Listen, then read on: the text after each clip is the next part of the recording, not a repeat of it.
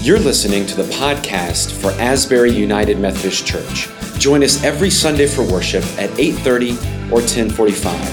Find out more at asburybosier.org. Well, good morning. How are you? It's good to meet you. I say all that this morning, just greeting you this morning as we read the scriptures today, talking about who do you say that I am? Who are people saying that I am? And so let's read scripture this morning. It comes from Mark 8, verses 27 through 38. It is going to be on the screen, it also uh, is in your Bible. So let's begin reading scripture together this morning. Mark 8, 27 through 38. Jesus went on with his disciples to the village of Caesarea Philippi, and on the way he asked his disciples, Who do people say that I am?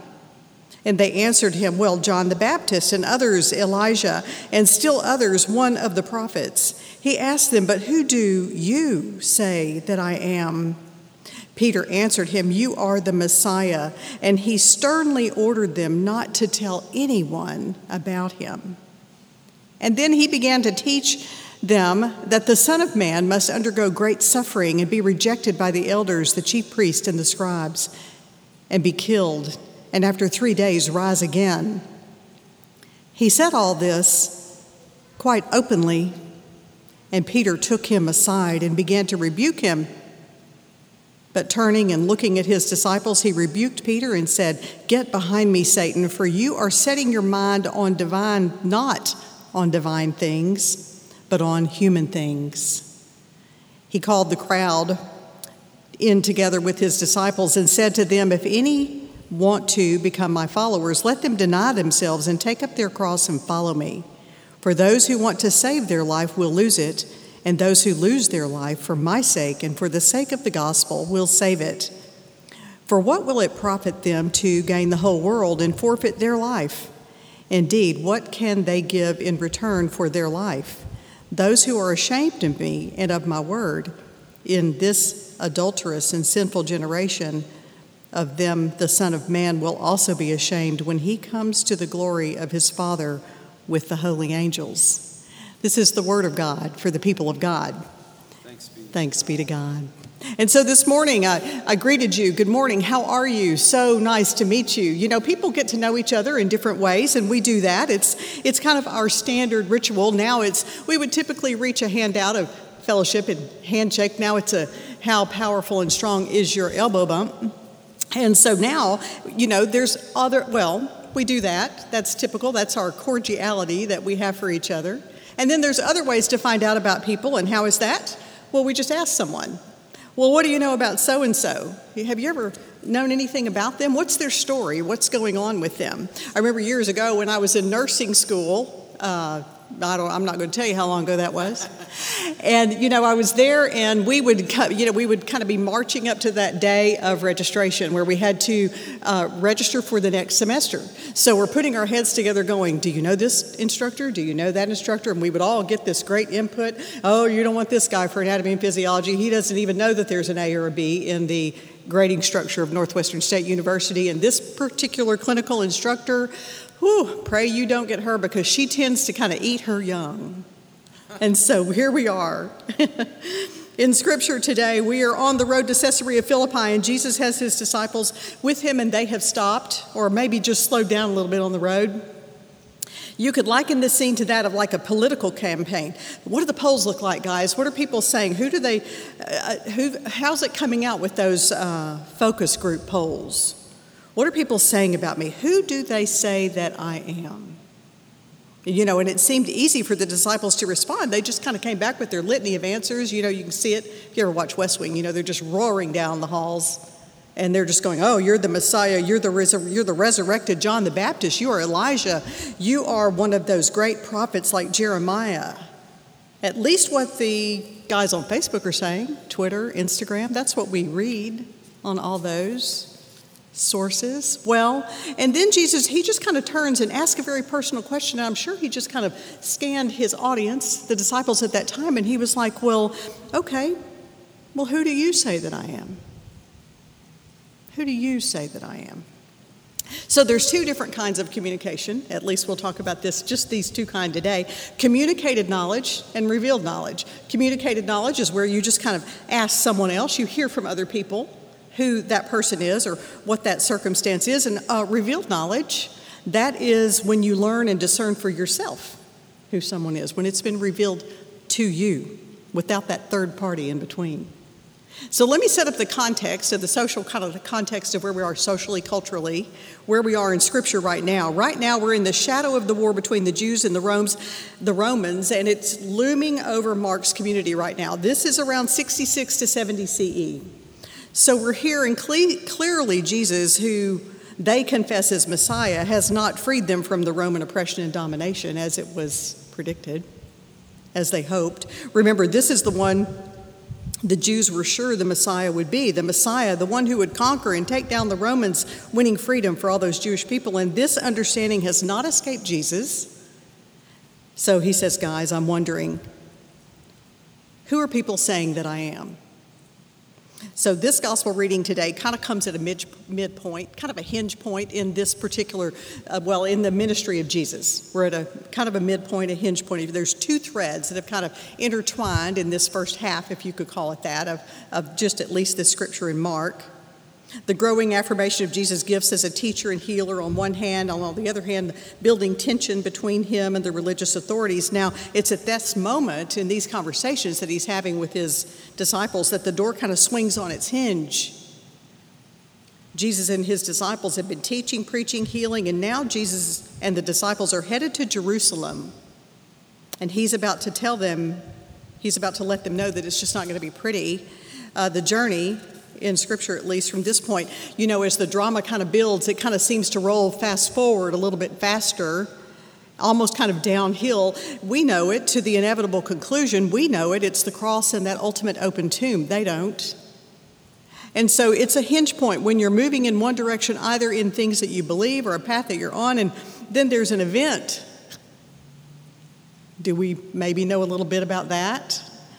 Something happens and life changes and our focus will change. Just when you think things are neatly settled, change comes and we either, well, we do. We fight it and we agonize over it. Maybe both, all at the same time. And, and then hopefully, God willing, we walk into a new direction, into this life that has been set upon us. Maybe with some expectation, maybe some hopefulness. So, hinge points, they're important to recognize in Scripture. They're opportunities that speak to us and remind us to realize the hinge points, those turning points, those benchmarks in our life. When we are literally turned on our heel sometimes, forced to head in a different direction. And maybe we'll see that there's a light at the end of the tunnel in the middle of all this, and it's not an oncoming train.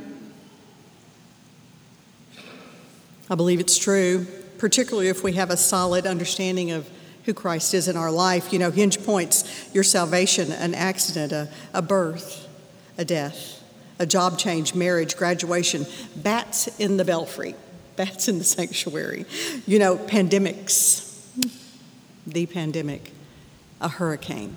All of these things just stacking up one on top of the other. And all these events not only change the trajectory of our lives, but they also inform our lives and they form our lives. Hinge points in our lives can be big and they can be small, but they are nonetheless times when we turn and we move either towards Jerusalem or we move away. Remember the doors when you're growing up? Did y'all, did y'all have one of these? The, the doors in your grandma's house, maybe your mom's house. The ones from the dining room, from the kitchen to the dining room, that, like, if you push on them a little bit, they'll swing back, and then if you push really hard, they'll just kind of swing ka-chunk ka-chunk from one room to the other. Purely irritating to any of the grown-ups when you've got a short person that just loves to play with that door, have it swing. I remember those so well, and you know, hinge points, maybe, if we were going to call that an analogy, can be just kind of struggling with that door, knowing that maybe it can open, but we just don't know if we're prepared or there's just they just become such a barrier for us to see what could possibly be on the other side of our struggle. And then you let it go and it swings open into the other room and you have a view of what's beyond and well that's only because well you let it go. Now, it may be a brief view, it may just swing in there for just a minute and you just see around it, and then it comes back at you and into this room where you're standing. And so you maybe you can see your way through. And although you may realize that you've got to scale the dining room table, maybe for this last month you might have to canoe the mountains, as we've talked about a lot. Wonderful words. You may have to go through treatment of an illness. You may have surgery that you have to recover from. You may have to bring a, t- a loved one through a tough and growing time. You might have to bring someone to their heavenly end. You may have to suffer, but you know nonetheless that it will be a downhill run, perhaps, because you have a plan. You can see the future towards that empty cross and that open tomb. But you know, you got to accept to, you got to agree to accept the turn. Quit fighting against it, agonizing over it. Accept the source of strength that you have, the strength that Christ has given you to do all things through Him and recognize who you are and whose you are and walk in confidence with that. So here we are at this point in Jesus' ministry where he says to them, Who do others say that I am? And then he poses that super hard question. I can only imagine that he paused for a second or stopped maybe just to kind of line up with everyone's vision, make sure everybody's listening. You know, who do you say that I am? And I can only imagine that the disciples must have been like, oh, you know, because it's no longer just general knowledge of what somebody else said. Now the heat's just kind of all on them, and they have to answer that question. And so as they sat and comprehended it, you know, they realized it was important, it was personal, and apparently only one, only one spoke up. Good old Peter. Peter answered for them all. He said, Jesus said, Who do you say that I am? And Peter answered, Well, you are the Messiah. And if you read Matthew's version of this, he went on to say, The Son of the living God. Now, you would think at this point it would be the place where Jesus would be like, Right on. Good job, y'all. You got it. You, you figured it all out. Well, not so much. Here in this scripture, Jesus said sternly, He sternly ordered them, Do not tell anyone about me. And why? Why in the world did he say that? Well, there's no way we can know fully, but uh, he was adamant when he talked to them about that. Have no conversations about me. But the conversations with Peter that followed suggested just maybe one reason. It came clear that when Peter calls him the Messiah, that maybe he had the right title, but maybe the wrong understanding of what that title means for Jesus y'all ever seen anybody ever see the movie Michael? It's a it's a 1996. Yeah, I'm sorry, 1996 movie. John Travolta and Andie MacDowell and William Hurt all together. Michael is uh, well. John Travolta plays Michael, the archangel Michael. And so William Hurt and another tabloid writer got wind that there was a lady in Iowa harboring an angel, and so they grabbed up their resident angel expert, which was Andie MacDowell, of course and they hauled themselves over to Iowa and to check out this angel. And now they, so they had spent some time with him by this moment on this particular clip that I remember. They had spent some time with him and gotten to know him a little bit, and they realized that, you know, Michael loved to smoke cigarettes mostly chain smoked cigarettes. He loved sugar. He liked to, um, uh, you know, say a lot of really kind of non angelic phrases. Yeah, pretty much. And he really, his, his personal hygiene was in, in high question. And so they're sitting at a table, it's kind of in a diner, and they're all sitting around just kind of talking. And, and while they're talking, they're talking about, well, what they kind of expected angels to look like, what they thought an angel would really kind of be like. And so all the whole time they're talking, Michael's, you know, smoking his cigarette, and I think he's eating, I don't know, syrup on spaghetti. I'm not real sure, not real sure. But nonetheless, they're saying, well, we just thought angels would be pure and just bright and clean and, you know, holy, not say all those things that you say, and maybe they would just maybe bathe, you know. And so Michael's listening to him, and you can kind of see him, and he just kind of leans in. Pretty sure he had a cigarette in his hand. He kind of leaned in, squared them all up, and he said, I'm not that kind of angel. And so, you know, here we are. Maybe it's a bad analogy, and uh, but but nonetheless, here we are. Maybe this is what Jesus is trying to say to the disciples. Maybe Peter and disciples might have the right title, but the wrong under, pardon me, understanding of what that title means, and Jesus may be telling him, "I'm not that kind of Messiah." Maybe that's what he's trying to tell him. And then Jesus speaks quite openly that he's going to suffer and be rejected, and Peter just is not going to have any of that, and he pulled him aside. And one wonders if Peter even heard the rest of, of the story, the rest of Jesus' statement, where he said, I'm going to rise again after three days. Peter, along with everyone else, was expecting the Messiah who would establish God's rule, the power and authority, who would bring his followers glory and reward. Well, does this need to maybe alert us today? Do we have the right title, uh, the right title, but maybe not have a full understanding of the meaning? What does it mean for us if we call Jesus our Savior? What does it mean for us?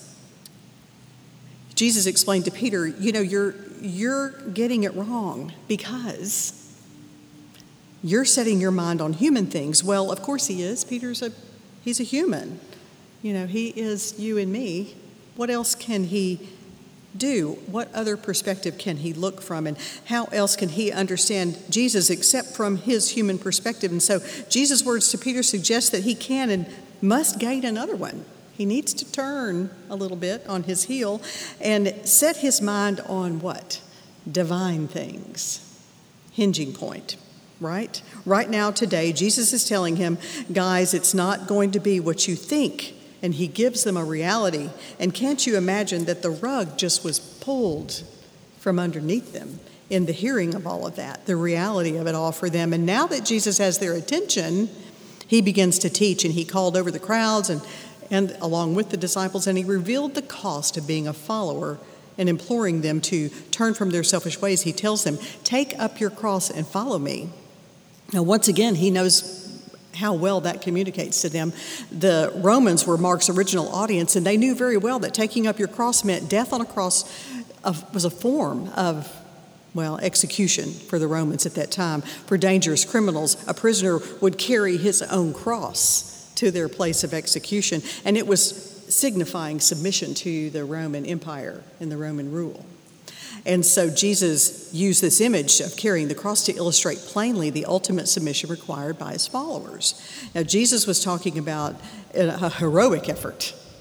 This is no small effort that's needed to follow him moment by moment and to do his will, even when the work is difficult and the future just looks bleak. He said, What does it benefit you if you gain the whole world but lose your soul?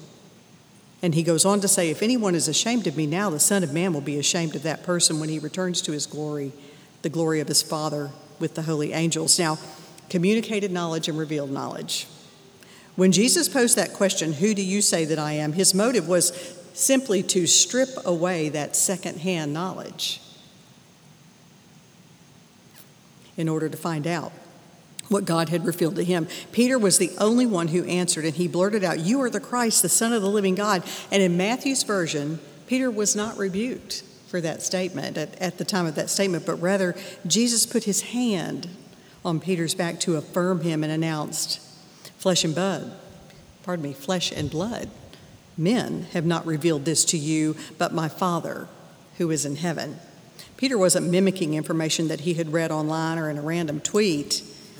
He was sharing the truth that God had imparted directly to him. Jesus declared that this type of revelation knowledge is what the church would be built on and that hell's forces could not stop those who possessed it. You know, attaining revealed knowledge, you know, sometimes we're like, well, how do we know? It's all very individual, but sometimes it's just that very still small voice deep in your heart. Other times you just simply know because the revelation has been dropped into your spirit. Other times your heart begins to race and pound and you sense the presence of God as you read scripture or in worship and study or in prayer in a beautiful song. However, it comes, the bottom line is that you know that you have heard from God, and this revealed knowledge cannot be taken from you. Communicated knowledge can be easily distorted and deceiving. So, you know, to finish the story of my Northwestern experience, I certainly did get the anatomy and physiology teacher that doesn't have an A or a B in the alphabet of grading. I made it through his class, I actually made an A. No brag, just fact. But you know, I, I can't even tell you the value of the knowledge and the, the long, the, the abiding knowledge that I learned from him. Very important in your nursing career, anatomy and physiology. And the instructor who eats her young, she most certainly was my first clinical instructor. I made it through with all fingers and toes, but I still esteem her and respect her so much today. We became colleagues as I went into graduate school, and I even taught at Northwestern for a while. So, you know, but I found out that they, those two people became my good friends. Communicated knowledge can be easily distorted and deceived. You know, hinging points in my life, you know, always landed or ended or retrospectively look back, uh, revealing just a deeper knowledge of who God is in my life. Moved my faith, you know, in those times to a place a little bit further down the road, maturing my faith, as John Wesley would say.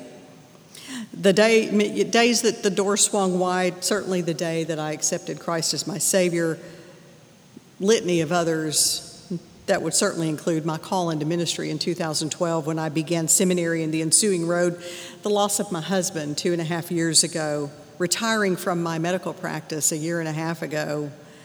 You know, all of these things, amazing opportunities, and right now, even just the amazing opportunity to serve here at Asbury, right here where um, really my Christian walk almost began where I kind of grew my legs and found my voice for God right here at Asbury so many years ago. God coming full circle. God's Spirit revealed to me through all those years, and that, certainly in that time, the Christ in my life and who He is, the Messiah, the living God. And most recent turning point in my life, you know, I began to ask people. I'd known a gentleman for a long, long time began asking people about him because that's what you do. You talk to people about other people first, ask who they are, and then began asking him who he was, developing a relationship with this gentleman. Uh, y'all know him, his name's Ronnie Lawrence. And now ultimately we are engaged to be married, and we'll be married in a couple of weeks. Now, you may not remember anything about my whole sermon now. Thank you. You know, that's it. Yeah, so you don't have to remember anything before this right now. But you know, we would never have dreamed, and we've said it very many times, apart from God and the turning of our lives and being sensitive to the Spirit of God, we can't see how or vision how this new and amazing journey would have ever been started, this turn in our lives, and how it would even be possible. You know, so communicated knowledge and revealed knowledge are really just a very simple exercise in discernment, and it is hard. I say simple exercise, it's super hard. The moments of revelation in your life are hinging points, they're high points. They're the unfolding of God's will for you and for me. And Jesus puts God's perspective in stark terms for Peter and for us when he says it's only when you have heard the true meaning of what it means to be the Messiah that we can be in a place to hear his call to follow me. Discipleship that is the necessary outcome of confessing this Jesus to be the Messiah, and we are to deny ourselves and take up our cross and follow Him into a life of serving and giving and sacrificing. And then He offers this promise. Now, this is what I call God's radical reality of belonging. And you're going to hear a lot more about that as we start the new sermon series on tattoos of the heart that Matt's going to begin next week. God's radical reality of belonging. Jesus says, those who want to save their life will lose it, and those who lose their life for my sake and for the sake of the gospel will save it. Giving God the glory, all the glory, and the honor and praise. Will you pray with me? Heavenly Father, God of all mercy and wisdom, I pray today that we may all seek you, turn our faces to you I pray that even now in this complicated world and these circumstances in our lives that we can set our face to Jerusalem, that we can let go of the door and let it swing wide as we allow our faith to rise above our fear. Our eyes to see the future through your eyes, knowing that it is your desire that we know you and that we have a beautiful future and you have a beautiful plan for us. A plan to prosper us, not to harm us, a plan filled with a hope and filled with grace. You are the author and the perfecter of our faith. It is you, your Spirit, that reveals to us the truth. It is you that opens the heart, our hearts, to the absolute truth of who you are. You, Lord, are constantly working on the periphery of our lives to have your will and your way, and you tell us it will be good. It is in the mighty name of Jesus, Jesus, the living God, that we pray. Amen.